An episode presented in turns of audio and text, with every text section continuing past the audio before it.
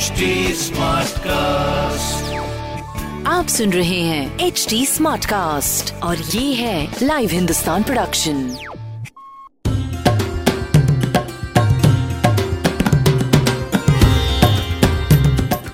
हिमाचल प्रदेश में वर्षों से लगातार जल रही है अनोखी ज्योति। आज कहानी उस ज्योति की जो कितने सालों से लगातार जल रही है, वो भी बिना बुझे, बिना किसी इंसानी मदद के। जिस जगह के बारे में मान्यताओं की फहरिस्त है, आज कहानी ज्वाला देवी मंदिर की, जहां धरती के इस चमत्कार के आगे लाखों लोग सर झुकाते।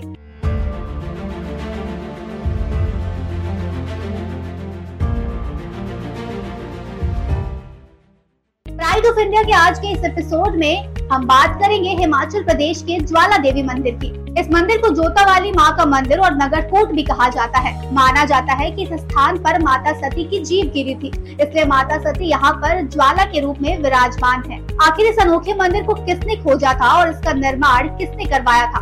इस अखंड ज्योति के पीछे की वजह क्या मानी जाती है? कहा जाता है कि ज्वाला देवी की खोज पांडवों ने की थी। इसके बाद पृथ्वी के गर्भ से अलग अलग जगहों से निकल रही 9 ज्वालाओं के ऊपर एक मंदिर बना दिया गया। शुरुआत में मंदिर बनवाने का काम राजा भूमि चंद ने करवाया था। बाद में पंजाब के महाराजा रणजीत सिंह और हिमाचल के राजा संसार चंद ने 1835 में इस मंदिर का निर्माण पूरा कराया। यही वजह है कि इस मंदिर में हिंदुओं और सिखों की आस्था है।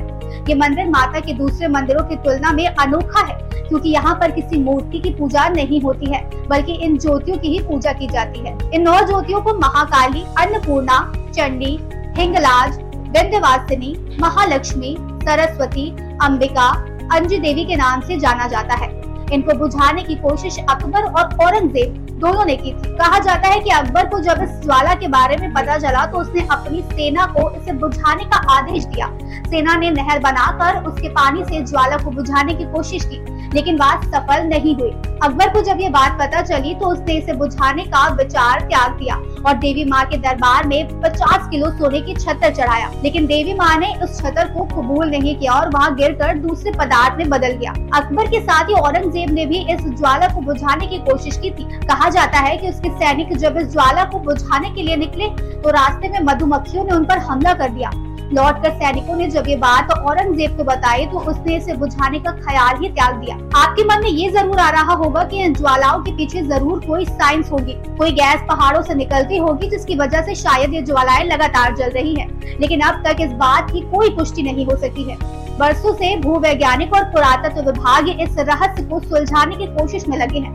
साइंस में अब तक कब कब कोशिश और इसका क्या निष्कर्ष निकला है, इस रहस्य को सुलझाने के लिए भूवैज्ञानिकों ने पुरातत्व विभाग के सहयोग से कई किलोमीटर नीचे तक कई जगह पर खुदाई करवाई, लेकिन इस ज्वाला के जलने का कारण पता नहीं कर पाए। 7 दशकों से भूवैज्ञानिक इस गुत्थी को सुलझाने में लगे हैं, लेकिन उनके हाथ कुछ नहीं लगा। ब्रिटिश काल में अंग्रेजों ने भी अपना पूरा जोर लगाया था कि ये पता चल जाए कि किस कारण से ज्वाला जलती है। अगर किसी ऊर्जा की वजह से ये ज्वाला जल रही है तो उसके इस्तेमाल से बिजली बनाने में मदद मिलेगी, लेकिन उनको भी कुछ पता नहीं चल पाया।